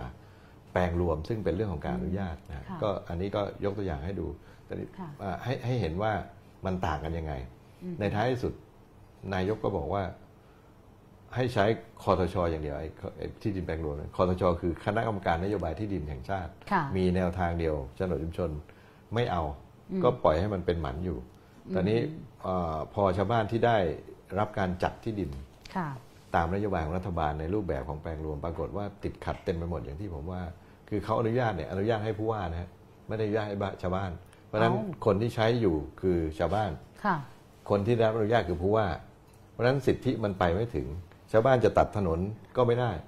นะฮะเพราะต้องไปขออนุญาตผู้ว่านะผู้ว่าก็ยังไม่รู้ว่าตัวเองมีอำนาจในการอนุญาตหรือเปล่าอืมจะไปขอสร้างบ้านสร้างโรงเรือนตามค่ะภาษีตามไอ้ พรบควบคุมอาคาร ก็ค่ะไปทำไม่ได้เพราะว่าตัวเองไม่ได้รับอนุญาต คนได้รับอนุญาตคือผู้ว่านะฮะอันนี้คือข้อติดขัด ซึ่งจริง ๆ รัฐบาลควรจะยอมรับ แล้วก็ทบทวนแนวนโยบายนี้ ปรากฏว่าก็ไม่ยอมเหมือนที่ประกาศที่บุรีรัมย์ว่า ต้องเป็นนโยบายของมีทางเดียว ทางอื่นไม่เอาเนี่ยอันนี้ก็คือสิ่งที่ไม่ยอมรับฟังเสียงประชาชน และไม่ยอมรับข้อเท็จจริงว่าอย่างอื่นเนี่ยมันมีทางเลือกอื่น แล้วควรจะให้ทางเลือกอื่นเนี่ยอ่าได้เดินไปค่ะ ด้วยควบคู่กันไปนะค่ะมีคุณผู้ฟังเนี่ยเอ่อคุณผู้ชมนะคะถามมาบอกว่าอยากให้ช่วยอธิบายนิดนึงนะคะว่าพรบเอ่อพรบที่ดินเอ่อภาษีที่ดินพรบที่ดิน แล้วก็มาตรการด้านภาษีเนี่ยจะเปลี่ยนแปลงการกระจุกตัวของการเปลี่ยนแปลงในการถือที่ดินยังไง อันนี้คุณอ่าโกวิทโพธิสารถามมาค่ะ ถ้านะฮะถ้าเป็นในลักษณะของ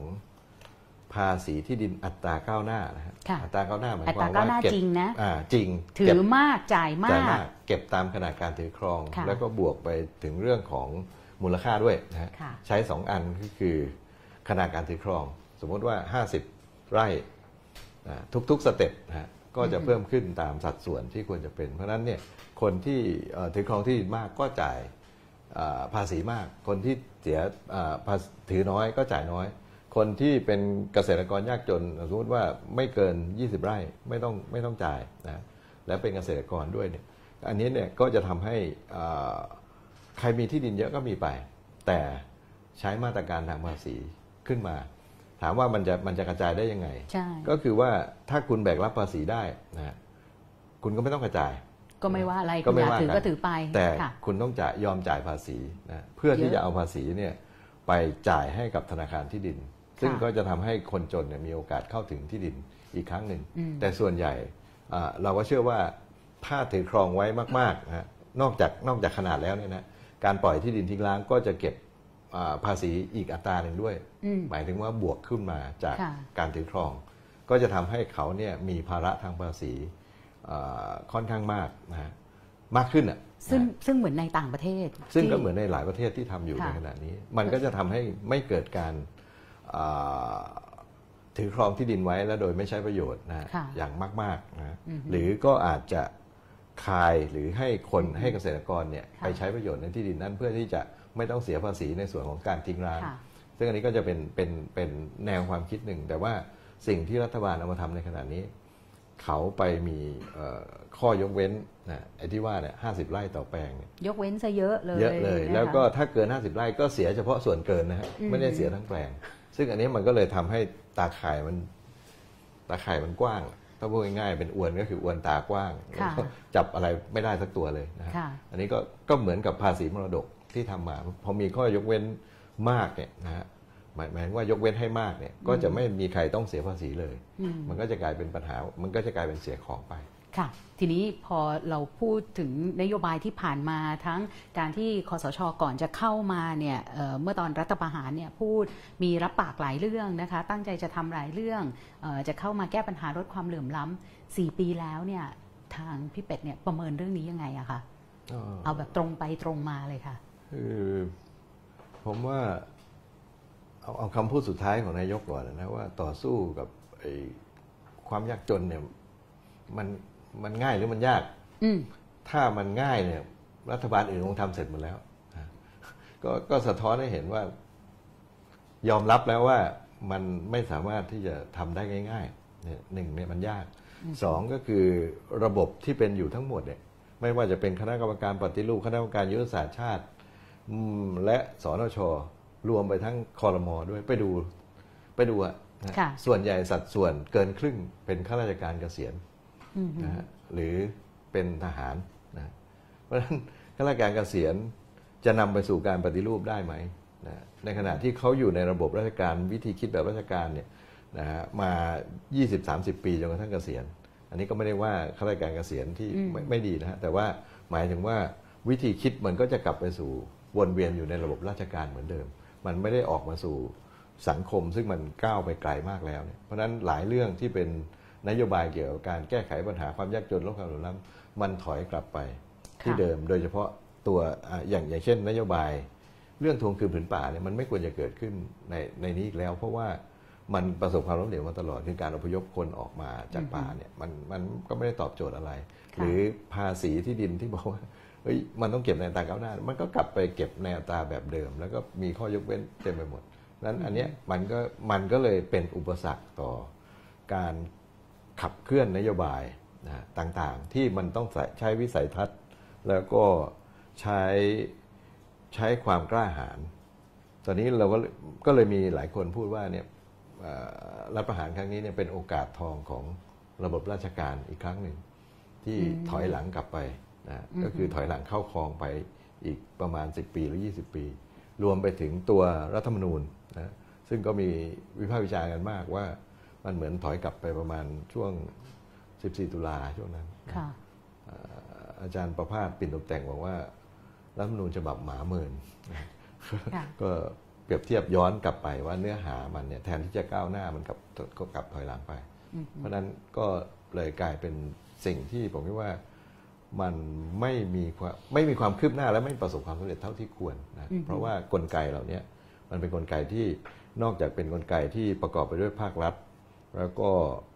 นายทหารทั้งหลายแล้วเนี่ยไม่ว่าจะเป็นสนชหรืออะไรแล้วแต่ ยังไม่มีกระบวนการที่เปิดรับฟัง หรือการมีส่วนร่วมของประชาชนอย่างแท้จริงค่ะมีกฎหมายบางฉบับ เปิดรับความเห็นตามมาตรา 17 ของรัฐธรรมนูญมีคนเข้าไปแสดงความคิดเห็นประมาณ 8 คนอืมกฎหมายนั้นเปิดจะสิบห้าวันค่ะอ่าเปิด 15 วันค่ะแล้วก็คนเข้ามา 8 9 คนค่ะแล้วก็บอกว่าเนี่ยได้รับฟังความคิดเห็นรับฟังความคิดเห็นแล้วแล้ว ซึ่งอันนี้ค่ะมันมันไม่น่าจะใช่ค่ะอืมฮึ ทีนี้เนี่ยถ้าย้อนกลับไปเนี่ยก็เราก็ต้องยอมรับว่ามีภาคประชาชนบางกลุ่ม แล้วก็มีภาคประชาสังคมจำนวนหนึ่งเนี่ยตอนเมื่อสี่ปีที่แล้วก็สนับสนุนการรัฐประหารหรือเข้าร่วมกับปปสอยู่พอสมควร ตอนนั้นคิดอะไรกันนะคะทำไมถึงคือถึงตัดสินใจแบบนั้น คือผมคิดว่าไอ้ความความเกลียดชังที่มีต่อระบบไอ้ก่อนนักการเมืองเนี่ยอืมมันก่อให้เกิดเอ่ออคือเหมือนว่าก็ก็สิ้นหวังเหมือนกันค่ะกับระบบ กับนักการเมืองนะก็มีความหวังว่าจะฝากความหวังไว้กับเอ่อคือคือเหมือนกับอำนาจพิเศษอำนาจพิเศษที่มันมันน่าจะแก้ปัญหาพวกนี้ได้โน่นนี่นั่นค่ะก็คือกลับไปสู่วัฒนธรรมแบบอำนาจนิยมค่ะไอ้ความชาชินหรือความล้มเหลวต่อไอ้การตอบสนองของฝ่ายการเมืองค่ะในระบบเลือกตั้งที่ผ่านมาเนี่ยซึ่งผมคิดว่าก็ก็เป็นจุดอ่อนที่ที่เป็นเกิดขึ้นจริงค่ะนะฮะ แต่ว่าเอ่อเมื่อมีการเมื่อมีการเปลี่ยนแปลงโดยรัฐประหารเนี่ยผมคิดว่าเอ่อเสียมากกว่าได้นะฮะอืมคือหมายความว่าเอ่อสิ่งที่เป็นพื้นฐานของประชาชน คือการมีส่วนร่วมและการการการมีสิทธิ์ที่จะวิพากษ์วิจารณ์หรือเรียกร้องเนี่ยมันหายไปอย่างเช่นพรบชุมนุมเนี่ยผมคิดว่าค่ะเป็นเป็นอุปสรรคสำคัญต่อการ เอ่อเคลื่อนไหวของประชาชน หรือการเรียกร้องสิทธิ์ของประชาชน เป็นอาวุธสำคัญแต่ว่าถูกออกกฎหมายมาลิดรอนนะเป็นเป็นเป็นอาวุธชนิดเดียวด้วยมั้งที่คนจนหรืออมคนที่ไม่มีอำนาจทางการเงินและเศรษฐกิจจะค่ะสามารถสร้างอำนาจต่อรองและสร้างพื้นที่ของตัวเองขึ้นมาได้ ก็ปรากฏถูกถูกจำกัดพื้นที่ทั้งหมดค่ะนะอันนี้ก็อันหนึ่งอันที่สองคือว่าผมพูดไปแล้วว่าเอ่อกระบวนการมีส่วนร่วมอ่า ของการกำหนดนโยบายสาธารณะอ่าก็ถูกจำกัดทั้งหมดอ่าแล้วก็ถูกตัดสินใจอยู่ในสภานิติบัญญัติแห่งชาติ ซึ่งก็เป็นไปตามเอ่อความต้องการของรัฐบาล ต้องการอืมรัฐบาลต้องการไง สภานิติบัญญัติก็ก็ต้องตอบสนอง แต่ว่าหลายเรื่องเนี่ยผมคิดว่าการเคลื่อนไหวของประชาชนในโซเชียลมีเดียเองก็ตามหรือเออในการวิพากษ์วิจารณ์อือฮึ ผ่านหลาย ๆ ช่องทางเนี่ยก็ค่ะทำให้รัฐบาลเนี่ยเอ่อต้องทบทวนนโยบายนั้นเหมือนกัน แต่ก็ไม่ได้หยุดอย่างเช่นอืมคนหลักประกันหลักประกันสุขภาพใช่ไหมค่ะก็ยังแค่แค่แค่หยุดแต่ความพยายามและความคิดนั้นก็ยังไปต่อข้างหน้านะอือฮึทีนี้นี่หมายความว่าได้มีการสรุปบทเรียนกันบ้างแล้ว ใช่ไหมคะ ผมคิดว่าสามสี่ปีที่ผ่านมาเนี่ยปค่ะระชาชนได้บทเรียนตลอดเวลานะฮะค่ะหมายความว่าการเผชิญหน้าคือชาวบ้าน ที่อยู่ในป่าเนี่ยเขาบอกว่าเขาไม่เคยคิดเลยว่ามันวิธีการแบบนี้จะเกิดขึ้นนะอืมวิธีการแบบนี้เกิดขึ้นก็คือว่านอกจากป่าไม้แล้ว เจ้าที่ป่าไม้แล้วยังมีทหารตำรวจทหารทั้งหมด แล้วก็ตอนนี้เอ่อทหารเนี่ยเป็นทุกอย่างเลยนะฮะค่ะในพื้นที่เป็นพนักงานสอบสวนด้วยอืมเป็นป่าไม้ใช่ด้วยนะฮะค่ะเป็นฝ่ายปกครองด้วยตอนนี้ขึ้นไปเป็นตั้งให้เป็นรองผู้ว่าฝ่ายความมั่นคง ซึ่งขึ้นอยู่กับแม่ทัพภาคอีก เป็นหมดทุกอย่างนะฮะค่ะนะแล้วก็จะเป็นโครงสร้างถาวร ซึ่งผมคิดว่าอันเนี้ยน่าห่วงมากอืมอ่าแล้วมันก็เกี่ยวข้องกับการ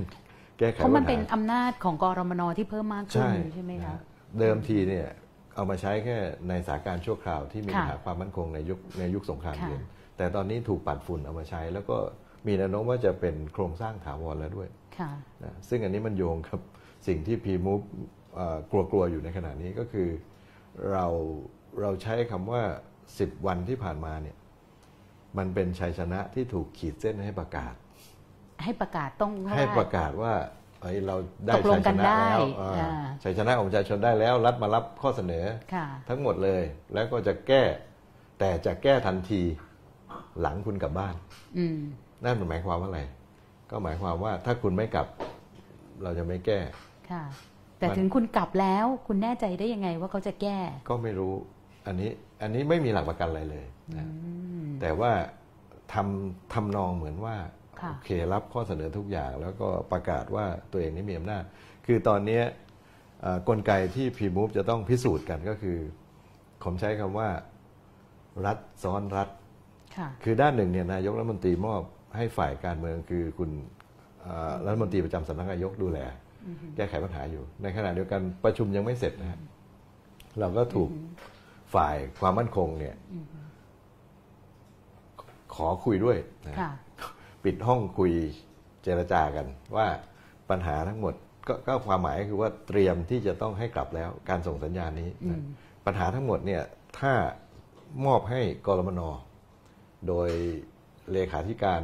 กรมนเสนาธิการทหารบก และเลขาธิการกรมนเนี่ยมารับด้วยตัวเองเนี่ยอืม จะกลับไหมน้ำเสียงแล้วก็นัยยะที่อยู่ใต้ระหว่างบรรทัดที่พี่เป็ดประยงพูดเนี่ย ดูเหมือนว่าหลังจากนี้เนี่ยน่ากลัวกว่านะคะ น่ากลัวกว่า เพราะว่าอ่าจากเกมลุกของพีมูฟที่ลุกมาถึงหน้าประตูทำเนียบค่ะจะเตะลูกเข้าประตูอยู่แล้วค่ะอืมปรากฏว่าตอนนี้เนี่ยถูกเขี่ยลูกกลับมาอืมนะกลับพื้นที่นะหนึ่งกลับบ้านสองเนี่ยอะไรก็ตามที่เป็นข้อเรียกร้องถ้าทำได้เดี๋ยวจะทำให้เลยค่ะ ถ้าทำไม่ได้ก็เดี๋ยวเอ่อตั้งกลไกศึกษานะอืมแล้วก็จะมีการส่งทีมลงไปช่วย หมายความว่ากรมนภาคกรมนจังหวัดนะก็จะใช้กลไกนี้ในการรายงานถึงเลขาธิการเพราะฉะนั้นมันมันหมายถึงเอ่อที่ผมเปรียบเทียบก็คือว่ามันเป็นกลไกซ้อนกลไกอยู่นะฮะค่ะอำนาจของกระทรวงทบวงกรมก็ทำหน้าที่ไปอืมอีกด้านหนึ่งคืออำนาจของฝ่ายความมั่นคง ซึ่งก็ต้องพิสูจน์ว่า จริง ๆ แล้วความจริงใจของฝ่ายความมั่นคง ในฐานะของเลขาธิการกรมนเนี่ยจะแก้ได้จริงหรือไม่อืมวันที่ 16 เนี่ยนะฮะค่ะจะมีเรื่องที่ต้องพิสูจน์กันสองสามเรื่องคือหนึ่งเขาบอกว่าจะมีการเสนอให้มีการแต่งตั้ง คณะกรรมการประสานงานเพื่อจัดให้มีเฉลิมชนตามระเบียบสำนักนายกค่ะซึ่งนายกเนี่ยไม่ยอมแต่งตั้งอืมไม่ยอมมอบรองนายกให้มาเป็นประธาน มันก็เลยไปไหนไม่ได้มันเป็นบอนไซอยู่ อันเนี้ยเอ่อเลขาธิการกรมนเสนาธิการฐานบกบอกว่า จะเสนอให้มีการแต่งตั้งภายในวันที่ 16 เนี่ยค่ะอันนี้เรื่องหนึ่งนะฮะเรื่องที่สองก็คือ จะเอาเรื่องเข้าครมคือข้อเสนอทั้งหมดที่พีมุกเสนอเนี่ยบอกว่า ระหว่างที่มีการแก้ไขปัญหา ซึ่งเรารู้ว่าอาจจะยาวค่ะขอให้มติครม มีมติครม คุ้มครอง การอยู่อาศัยและทำกินของชาวบ้านชั่วคราวไปค่ะก่อน อย่างน้อยในสิบพื้นที่ใช่ไหมคะอ่าค่ะอย่างน้อยใน 10 พื้นที่และอีกค่ะ400 กว่าชุมชนอืม ที่ค่ะอยู่ในโฉนดชุมชนนั่นแหละคือค่ะความหมายคือว่าท่านนายกตั้งเดินหน้าโฉนดชุมชนต่อเนี่ยขอคุ้มครองเอ่อออ่าชุมชนที่อยู่ในระหว่างการดำเนินการโฉนดชุมชนไว้ก่อน อันนี้คือสิ่งที่เป็นสัญญาง่าย ๆมาก ซึ่งซึ่งไม่น่าจะมีอุปสรรคอะไรอืมเพราะว่าเอ่อประธานกรมนก็คือท่านนายกเลขาเลขาธิการก็มารับหนังสือก็มารับเองหนังสือเองค่ะนะฮะแล้วก็รับว่าจะเอา เข้าเลยถ้ากลับบ้านค่ะนะอันนี้ก็เป็นเป็นสิ่งที่เป็นเป็นระยะสั้นที่พิสูจน์กันได้เนี่ยสัปดาห์หน้าเนี่ยว่าค่ะความจริงใจของรัฐบาลโดยฝ่ายความมั่นคง ซึ่งบอกว่ามีอำนาจมากกว่าฝ่ายการเมืองอืมคือมีอำนาจมากกว่ากระทรวงทบวงกรมทั้งหลายเนี่ยนะจะพิสูจน์ให้เห็นหรือไม่อืมนะคะเดี๋ยวขอดูคำถามนิดนึงนะคะ ว่าคำถามทางบ้านคืออะไรก่อนหน้านี้เอ่อคาดหวังกับคอสชไว้แค่ไหน ผิดคาดอย่างไร อันนี้เราตอบไปบ้างแล้วนะคะ ค่ะคำถามถัดไปนะคะพรบอยู่ในวาระสองยังเออพอมีความหวังไหมคะพรบภาษีที่ดิน ดูเหมือนเมื่อกี้จะพูดคือมีนัยยะไปแล้ว คือเนื้อหาส่วนใหญ่ค่ะเนี่ยผมคิดว่าเขาเคาะไปแล้วกรรมาธิการค่ะเคาะไปแล้ว เพียงแต่ค่ะว่าเอ่อก็เป็นเคาะไปแล้วอย่างที่หมายเราว่าว่าตัดสินใจแล้ว ใช้เวลาพิจารณาเกือบเป็นปีอะค่ะนะยาวนานที่สุดนะเพราะฉะนั้นหมายความว่าธงที่กรรมาธิการรับมาจากกลุ่มต่างๆเนี่ยมันได้จบแล้วคือจบแล้วคือ 50 50 ล้านเนี่ยไม่น่าจะเปลี่ยน คือกลุ่มต่างๆเนี่ยคือกลุ่มทุนหรือเปล่ากลุ่มผลคะประโยชน์กลุ่มประชาชน กลุ่มผลประโยชน์ที่จะกลุ่มผลปรเสียผลประโยชน์จากค่ะการใช้กฎหมายนี้อือหือค่ะ แล้วก็เอ่อระหว่างนี้เนี่ยมีการคุยกันไหมคะเพราะว่าอีกไม่นานเราหวังว่าอีกไม่นานเราจะมีการเลือกตั้ง อย่างน้อยถ้าเป็นไปตามสัญญาที่แม้ว่าจะเลื่อนมาหลายครั้งเนี่ยก็คือกุมภาปี 62 จะมีการเลือกตั้ง ทีนี้เนี่ยมันก็จะมีทั้งรัฐธรรมนูญที่มีการปูอำนาจของคอสชไว้ นะคะ มีแผนยุทธศาสตร์ชาติ 20 ปี เหล่านี้เนี่ยได้มีการประเมินหรือว่ามองไปข้างหน้าไหมคะ ว่าจะทำยังไงกันบ้าง เพราะว่าเท่าที่เป็นอยู่ 4 ปีเนี่ยเราก็เห็นข้อจำกัดต่างๆ มากมายเอ่อมีการพูดกันถึงเอ่อทางเลือก เช่นประชาชนจะต้องมีพักการเมืองเป็นของตัวเองค่ะซึ่งก็ยังมีข้อถกเถียงกันอยู่ว่า การเมืองภาคประชาชน หรือการเมืองพักการเมืองของประชาชนภายใต้ ภายใต้กฎหมายรัฐธรรมนูญที่เป็นแบบนี้ ภายใต้พรบเอ่อพระราชบัญญัติเลือกตั้งที่เป็นแบบนี้ ภายใต้กฎกติกาแบบนี้เนี่ยเอ่อมันไม่มันไม่น่าที่จะทำให้เกิดการเปลี่ยนแปลงในโครงสร้างได้นะฮะถึงแม้จะมีการเลือกตั้ง หลังการเลือกตั้ง การเมืองก็คงจะอยู่ในระบบนี้ไปอีกระยะหนึ่ง เพราะอย่างน้อยเนี่ยเอ่อ ถ้าเป็นไปตามโครงสร้างของรัฐธรรมนูญใช่ไหมอืมนายกรัฐมนตรีคนต่อไปก็ต้องเป็นคนของหน้าตาแบบนี้แหละหน้าตาก็ต้องเป็นคนของคอสชอยู่ดีค่ะเพราะคอสชตั้งวุฒิสมาชิกค่ะวุฒิสมาชิกสาชุดมารถแรกโหวตก็คือเป็นเป็นพรรคการเมืองที่ใหญ่ที่สุดอยู่ในสภาแน่ๆนะอันนี้ก็เป็นเป็นเป็นอันหนึ่ง เพราะฉะนั้น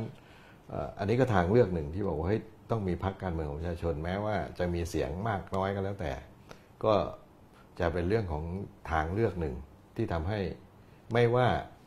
หลังเลือกตั้งเนี่ยรัฐบาลจะเป็นประชาธิปไตยหรือไม่เป็นประชาธิปไตยอย่างน้อยก็มีเสียงของประชาชนอยู่ในสภาบ้าง ก็เป็นความหวังลิบหลีอย่างหนึ่งแต่ผมคิดว่าเอ่อสิ่งที่สำคัญที่สุดในขณะนี้เนี่ยประชาชนทั้งสองขั้วนะฮะอืมทั้งเหลืองและแดงเนี่ยได้ค่ะบทเรียนที่สำคัญจากการรับประหารมาแล้วค่ะและผมคิดว่าเอ่อถ้า ถ้าถ้าหันกลับมาสมานฉันท์กันได้นะฮะเอ่อความขัดแย้งที่ผ่านมาในภาคของประชาชนเนี่ยมันทำให้ประชาชนเนี่ยอ่อนแอ แล้วแตกออกเป็นเสียงๆจนกระทั่งทำให้ไม่สามารถที่จะต่อกรกับ ไม่ว่าจะเป็นนักการเมืองหรืออาระบอบฝ่ายความมั่นคง หรือรัฐบาลเผด็จการได้ อย่างมีนัยสำคัญตอนนี้ ผมค่ะก็ความหวังของของพวกเราเนี่ยผมคิดว่าเอ่อประชาชนทุกกลุ่มที่อาจจะมีสี อาจจะต้องสลายขั้วแล้วก็หันกลับมาเอ่อจับมือกันอีกครั้งหนึ่ง อันนี้น่าจะเป็นทางออกสำหรับการ แล้วก็สร้างอำนาจการต่อรองเพิ่มมากขึ้นอืมซึ่งอันนี้ผมคิดว่าน่าจะเป็นทางออกที่ที่ใช้ควบคู่ไปกับเรื่องของการที่เราจะต้องมีพรรคการเมือง ที่ปลอดจากการแทรกแซงของอาฝ่ายความมั่นคงหรือหรือฝ่ายทหารให้ได้ เราหวังไหมคะ ถึงขั้นที่ว่าในการเลือกตั้งถ้าจะมีครั้งต่อไปเนี่ย จะสามารถที่จะมีอำนาจต่อรองมาก ขนาดที่จะล้มขั้วทหารได้ หรือว่าจะรอครั้งถัดไป หรือว่าแต่ยังหวังอำนาจพิเศษอะไรไหมคะไม่ไม่น่าจะไม่น่าจะมีพรรคการเมืองใดพรรคการหนึ่งที่ไม่เบี้ยมหน้าจต่อรองได้นะเพราะดูจากโครงสร้างและดูจากความพยายามของของรัฐบาลนี้ที่จะสืบทอดอำนาจต่อไป หรือที่จะไปทำลายขั้วทางการเมืองต่าง ๆ การเมือง การเมืองแบบเก่าๆในระบบค่ะนะเอ่ออย่างอย่างสัปดาห์ที่แล้วเนี่ยซึ่งค่ะก็ก็กำลังเห็นดูเห็นภาพกันอยู่ค่ะอะใช่ไหมแต่ว่าไม่รู้ว่าดูดหรือโหนนะโดนโหนหรือเปล่าไม่รู้แต่ว่าค่ะเอ่อคงจะเป็นเป็นช่วงของความอ่อนแอของรัฐบาลอีกครั้งหนึ่งเลยอืมคือถึงแม้ว่าคอสชจะกุมอำนาจหรือสืบทอดในในระบบรัฐสภาได้ แต่ผมเชื่อว่าเอ่อจะมีการเปลี่ยนแปลงอืมจะมีการเปลี่ยนแปลงความหมายของมันก็คือว่า มันอาจจะมีการหักหลังทางการเมืองมันอาจจะมีประกอบกับการเคลื่อนไหวของประชาชนอืมเรียกร้องของประชาชนเนี่ยก็จะเป็นตัวแปรสำคัญเหมือนกันค่ะเช่นตอนนี้ก็เราก็เริ่มเรียกร้องว่าเอ่อรัฐบาลใหม่นะจะต้องยกเลิกคำสั่งคอสช ที่ริดรอนสิทธิเสรีภาพประชาชนค่ะจะต้องแก้ไขกฎหมายรัฐธรรมนูญให้เป็นประชาธิปไตยมากขึ้นอืมอันนี้ผมคิดว่ามันจะเป็นตัวที่จะทำให้เกิดการ มันอาจจะ รวมกัน รวมกันแล้วเกิดพลังในการต่อค่ะรองอีกครั้งหนึ่งอย่างเป็นเอกภาพ แต่ก็สุ่มเสี่ยงต่อการอาจจะต้องสูญเสียเหมือนพฤษภาอืมอีกครั้งหนึ่ง ก่อนที่จะมีการปฏิรูปที่แท้จริงเนี่ย ผมก็ค่ะคิดว่าเอ่อมันน่าจะเป็นอย่างนั้น คือความหมายคือว่า ผมเชื่อว่าประชาชนจะลุกขึ้นมา แล้วก็มีพลังมากกว่าที่ผ่านมาค่ะแล้วก็จะสร้างอำนาจต่อรองกับกับรัฐสภาที่เป็นอืม ที่ทหารกลุ่มสภาพอยู่นั่นแหละ แต่ผมคิดว่ามันจะมันจะนำไปสู่ทางออกที่ดีได้ถ้าประชาชนมีพลัง แล้วก็ไม่ไม่แบ่งแยกกันอีกนะอือฮึอันนี้เพสี่ราะว่าปีที่ผ่านมาบทเรียนของทั้งสองฝ่ายเนี่ยก็ค่ะก็บอบช้ำกันพอสมควรแล้วค่ะสี่ปีที่ผ่านมารู้สึกท้อไหมคะ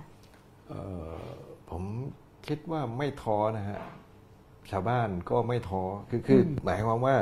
มันมีแรงกดมากกว่าเดิมค่ะแล้วมันทำให้ชาวบ้านเนี่ย เปลี่ยนไอ้ความคับแค้นเนี่ยมันเป็นพลังได้ ในหลายจุดทีเดียว ตอนนี้ก็ก็ก็ท่องแท้นะฮะคือหลายหลายพื้นที่ก็ก็เคยคิดว่าการรับอาหารเนี่ยมันน่าจะทำให้ปัญหาของเขาที่มันสะสมมาต้องนานเนี่ยนะฮะอืมห้านายกสิบหกรัฐบาลไม่เคยแก้ปัญหาเลยเนี่ยมันน่าจะไปได้นะวิธีคิดแบบอำนาจนิยม จะแก้ไขปัญหาตัวเองได้เนี่ยอันนี้ผมคิดว่าเป็นบทเรียนสำคัญของประชาชนรากหญ้าที่ประสบอยู่ขณะนี้มันไม่เคยแก้ปัญหาได้ค่ะก็หวังว่ามันจะเป็นพลังนะคะค่ะคุณผู้ฟังถามมาคุณผู้ชมถามมาบอกว่า คิดว่าการทำงานการเมืองภาคประชาชนแบบที่ทำทำกันมาเนี่ยมีปัญหาหรือข้อจำกัดอะไร ภายใต้ภูมิทัศน์การเมืองใหม่ การทำงานการเมืองภาคประชาชน ให้ประสบความสำเร็จต้องปรับตัวอย่างไร คือการตัดสินใจของรัฐบาล ไม่ว่าจะเป็นรัฐบาลไหนก็แล้วแต่เนี่ย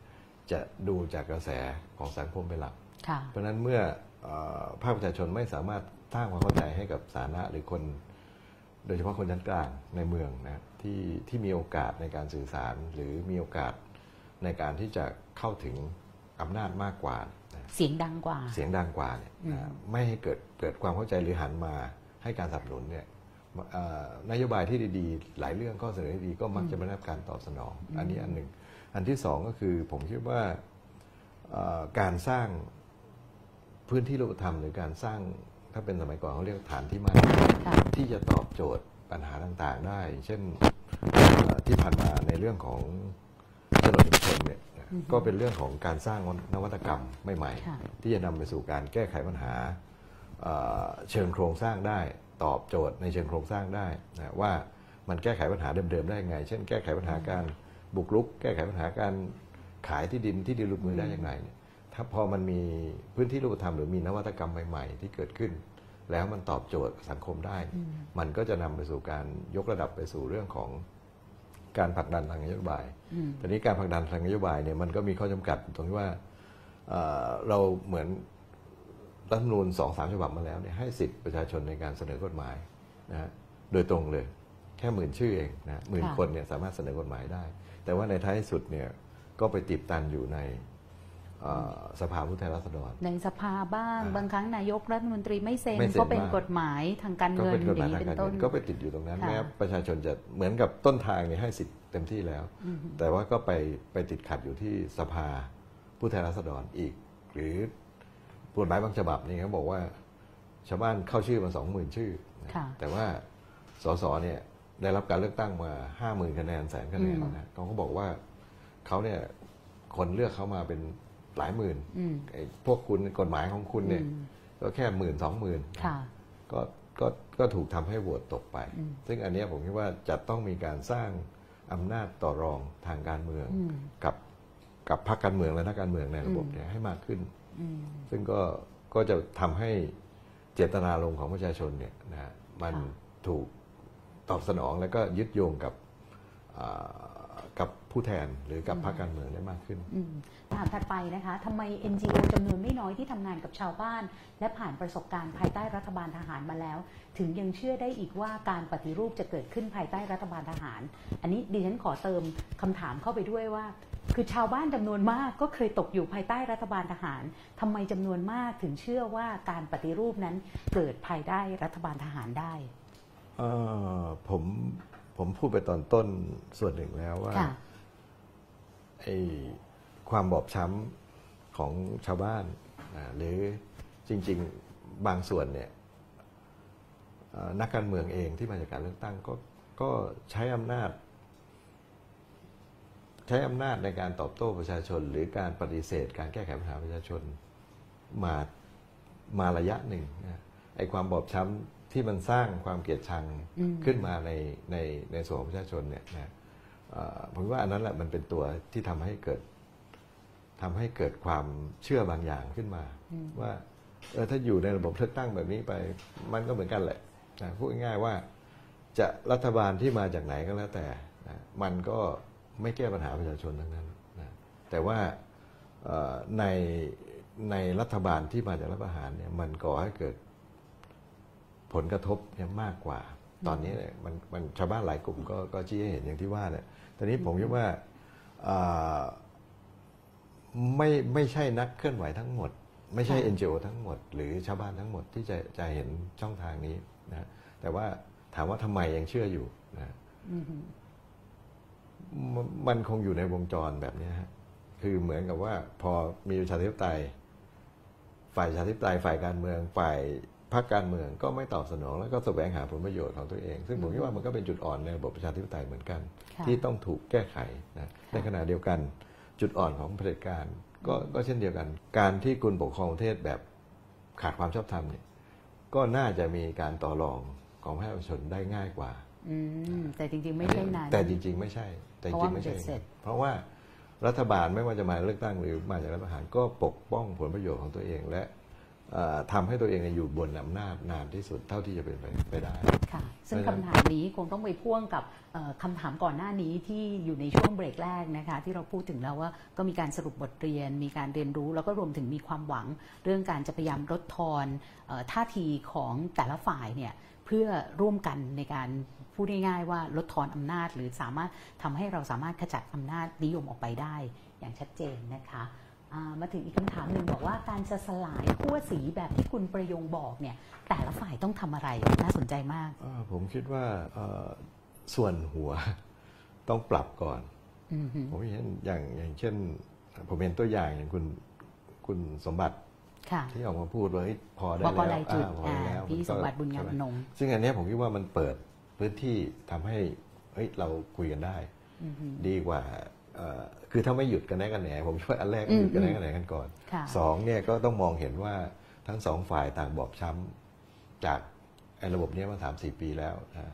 แล้วก็เลิกเริ่มคุยกับกลุ่มคนที่ คือไม่ใช่ทุกคนเห็นแบบที่อืมผมเห็นนะฮะค่ะอย่างที่อย่างที่คำถามเมื่อกี้ที่ผมค่ะว่าเอ๊ะทำไมก็ก็เขายังมีความเชื่อแบบนั้นอยู่หรือออหือไอ้ความเกลียดชังมันยังอยู่ในใจ ผมการเคลื่อนไหว ช่วงแรก ๆ ที่เราเคลื่อนไหวในรัฐบาลเนี่ยโหเราถูกด่ามากเลยนะอืมจากคนที่ยังเชื่อมั่นว่าเอ่อรัฐรัฐบาลที่มาจากคือคือความเกลียดชังของฝ่ายการเมืองเนี่ยความเกลียดชังนักการเมืองมันยังคงค่ะฝังอยู่ วันนี้ก็ยังมีแต่ผมคิดว่าเปอร์เซ็นต์มันน้อยลงค่ะเพราะมันเห็นว่ามันมันได้บทเรียนและเห็นรูปธรรมหลายอย่างจากการปฏิบัติการของของทหาร ซึ่งไม่เคยเกิดขึ้นในสังคมประชาธิปไตยหรือในในช่วงของการเลือกตั้ง แม้ว่าจะเอ่อ พูดพูดง่ายๆว่านักการเมืองกลางอืมมันก็ยังไม่เท่ากับเอ่อรัฐบาลและประหารอืมที่มีท่าทีต่อประชาชนค่ะหรือถึงที่สุดแล้วเนี่ยอาจจะอย่างที่พี่เป็ดบอกก็คือว่าฝ่ายนำนำหรือแม้แต่คนที่บอกว่าตัวเองเป็นสีอะไร หรือจะยอมรับหรือไม่ยอมรับเนี่ย คืออาจจะต้องกลับไปทบทวนว่าเราทำผิดอะไรมาบ้างอะถูกครับคือไม่ใช่ว่าอีกฝ่ายหนึ่งผิดอย่างเดียวนะคะใช่คือมันก็มีความผิดพลาดอยู่บ้างนะคือคะแล้วผมยอคิดว่ารับต้องลดทิฐิลงอืมแล้วก็หันมาสรุปจริงๆอะเปิดค่ะใจที่จะดูว่าเฮ้ยเราทำผิดพลาดอะไรมาแล้วบ้างอืมถึงแม้ว่าพรรคพวกจะประนามหยามเหยียดอะไรบ้าง ผมคิดว่าก็ต้องยอมกัน คือหมายค่ะความหมายว่า ถ้าเป็นภาษาพระเขาเรียกว่าปรงอาบัติอืมปรงอาบัติก็คือเปิดใจที่จะคุยกันค่ะอ่าซึ่งผมคิดว่ามันไม่ได้สามารถเกิดได้ ทุกคนทุกขั้วทุกกลุ่ม แต่ว่าเอ่อคนที่อยู่ในระดับนำๆที่มีสถานภาพทางสังคม แล้วก็มีมีมวลชนของตัวเองอยู่เนี่ยก็ต้องค่ะต้องหันหันหน้ามาหากัน แล้วก็ทบทวน ยังพอมีโอกาสใช่ไหมคะผมว่าดูมีบรโอรกาสยากานะศผมว่ามีโอกาสค่ะเนี่ยขอดูค่ะบอกว่าสนช และคณะกรรมาธิการซึ่งมีส่วนในการพิจารณากฎหมายที่ดินอยู่ไม่น้อยในกลุ่มที่มีส่วนได้เสียกับเรื่องนี้จะผลักดันให้หน้าตากฎหมายที่ดินเป็นอย่างไร เราตอบไปบ้างแล้ว แต่อยากให้ย้ำอีกครั้งหนึ่งมันไม่ใช่แค่กรรมาธิการนะครับในสนชเองเนี่ย ก็พอเอาบัญชีทรัพย์สินมาดูเนี่ยทักษิณก็ไม่ไม่ได้น้อยไปกว่า ไม่ได้น้อยไปกว่านักการเมืองค่ะในสภาที่แล้วที่ผ่านมานี่อันหนึ่งอันที่สองคือคนในคนในกรรมาธิการเนี่ยอืมคนหนึ่งนะฮะอ่าไม่อยากจะเอ่ยชื่อ มีที่ดินเป็นพันล้านนะฮะอื มมีบางคนมีเจ็ดร้อยล้านนะฮะค่ะซึ่งอันเนี้ยมันก็แน่นอนว่าเขาเป็นคนออกแบบนะฮะก็มีคนก็ว่าใครเขียนกฎหมายก็รับใช้ชนชั้นใดเขียนกฎหมาย เขียนกฎหมายก็รับใช้ชนชั้นนั้น เพราะฉะนั้นเมื่อตัวเองถือครองที่ดินอยู่ เต็มมหาศาลใครบ้างล่ะที่จะเขียนกฎหมายมาเพื่อให้ตัวเองเนี่ยเสียผลประโยชน์ หรือต้องจ่ายภาษีที่ดินค่ะแพงค่ะแล้วทุนประชารัฐเลยคะ รัฐบาลเออบอกว่าจะทำประชารัฐ แต่เราพบว่าทุนที่เกาะรอบรัฐบาลอยู่ที่มีนโยบายต่าง ๆ เอื้อมีส่วนมากน้อยแค่ไหนกับเรื่องนโยบายต่าง ๆ เหล่านี้อะค่ะๆก็หนึ่งในประชารัฐก็มีที่ดินหกแสนสามหมื่นไร่ค่ะแล้วแล้วคุณกติกาจะจะเชื่อไหมล่ะว่าเขาเขายินดีจะจ่ายเงินภาษีที่เขาถือครองที่ดินอยู่หกแสนสามหมื่นไร่เพราะฉะนั้น แล้วสองก็คือว่าตอนเนี้ยรัฐบาลอยู่ได้ก็ก็เพราะทุนใหญ่ต่างๆ เหล่านี้ยังหนุนอยู่ ถ้าเมื่อไหร่ที่ทุนใหญ่เหล่านี้ไม่เอาแล้วสายหน้าเนี่ย ผมก็คิดว่ารัฐบาลก็อยู่ยาก เพราะฉะนั้นแน่นอนแค่บอกว่า เขียนแบบนี้ไม่ได้นะอือหือหรือมันจะยังเขียนให้อย่างนั้นอยู่ไหมกว่เออทำยังไงก็ได้เพราะฉะนั้นมันก็เลยออกมาห้าสิบล้านนี่ไงฮะซึ่งจริง ๆ เจตนารมณ์ของรัฐบาลเนี่ยบอกว่า ต้องการเพิ่มรายได้ให้กับท้องถิ่น คือหมายความว่าไอ้ภาษีเนี่ยคนที่จะเก็บคืออบตค่ะปรากฏว่าเดิมทีเนี่ยเก็บได้อยู่สองสามหมื่นนะคือที่ดินทุกแปลงต้องเสียภาษีสิบไร่นี่ก็อาจจะประมาณสักสามสิบสี่สิบบาทค่ะสิบไร่นะฮะปรากฏว่าตอนเนี้ยไม่เสียเลยสิบไร่ไม่เสียเลยนะแทนที่จะได้ภาษีเพิ่มกลับกลายเป็นไม่ได้ มันจะได้อยู่กับเอ่อท้องถิ่นใหญ่ ๆ อย่างเช่น เทศบาลหรือกทม แบบนี้อาจจะมีที่มีที่ดินบางส่วนที่มีแปลงใหญ่อ่าที่มีที่ดินมูลค่าสูงๆเพราะฉะนั้นไอ้อบตในเขตรอบนอก หรือเทศบาลในเขตชนบทเนี่ยนนอกจากไม่ได้ประโยชน์จากพรบนี้แล้วยังเสียผลประโยชน์อีก ประโยชน์อันน้อยนิดอะผมถามบางอบตเนี่ยเก็บภาษีที่ดินเท่าไหร่สองหมื่นห้าสามหมื่นแต่ต่อไปเนี้ยจะไม่ได้เลยสักบาทหนึ่งถ้ากฎหมายฉบับนี้บังคับใช้ค่ะงั้นช่วงสุดท้ายนี้นะคะ อยาก ให้พี่เป็ดประยงเนี่ยฝากเพราะว่าคราวที่พีมูฟมาเนี่ยอย่างแรกคืออยากเจอพลเอกประยุทธ์ใช่ไหมคะ แต่ก็ไม่ได้เจอละเออเจอท่านทางที่ท่านพูดปราศัยที่บุรีรัมย์ถ้าได้เจออยากพูดอะไรคะ อยากจะบอกท่านนายกว่าอออยากจะให้ท่านลงไปสัมผัสความเป็นจริงที่ไม่มีการจัดฉาก ความหมายก็คือว่าลงไปดู ของจริงชาวบ้านที่บอกว่าทวงคืนผืนป่าดีอย่างนั้นดีอย่างนี้ลงไปดูจุดที่มีปัญหานะแล้วก็กลับมาทบทวนวิธีคิดของท่านนะเพราะฉะนั้นตอนนี้เนี่ยคือสิ่งที่ท่านสะท้อนออกมาเนี่ยคือไม่เข้าใจปัญหาเลย ทั้งปัญหาในเชิงโครงสร้าง แล้วก็ปัญหาที่คนยากคนจนได้กระทบอยู่นั้นพูดง่ายว่าถ้าอยากจะบริหารประเทศต่อ แล้วก็อยากจะเดินบนสายการเมืองเนี่ยท่านต้องติดดินมากกว่านี้ แล้วก็ต้องเข้าใจ ปัญหาที่มันซับซ้อนมากกว่านี้ ไม่ใช่ใช้วิธีคิดแบบเอาตัวเองเป็นตัวตั้ง ต้องเป็นอย่างนี้ต้องเอาอย่างนี้ทางเดียว ซึ่งอันนี้ผมคิดว่าเป็นอุปสรรคสำคัญ ไม่ว่าจะผ่านพ้นไปแล้วท่านอาจจะได้เป็นนายกคนต่อไป แต่ว่าท่านยังไม่เปลี่ยนวิสัยทัศน์ และเปลี่ยนวิธีคิดของท่านเนี่ยผมคิดว่าก็จะไม่ประสบความสำเร็จอะไรเลย วันนี้ดิฉันนะคะกนิการกิติเวชกุลแล้วก็คุณประยง ดอกลำไยนะคะ ซึ่งเป็นที่ปรึกษาของ p m o v e กระบวนการประชาชนเพื่อสังคมที่เป็นธรรม ลาไปก่อน สวัสดีค่ะ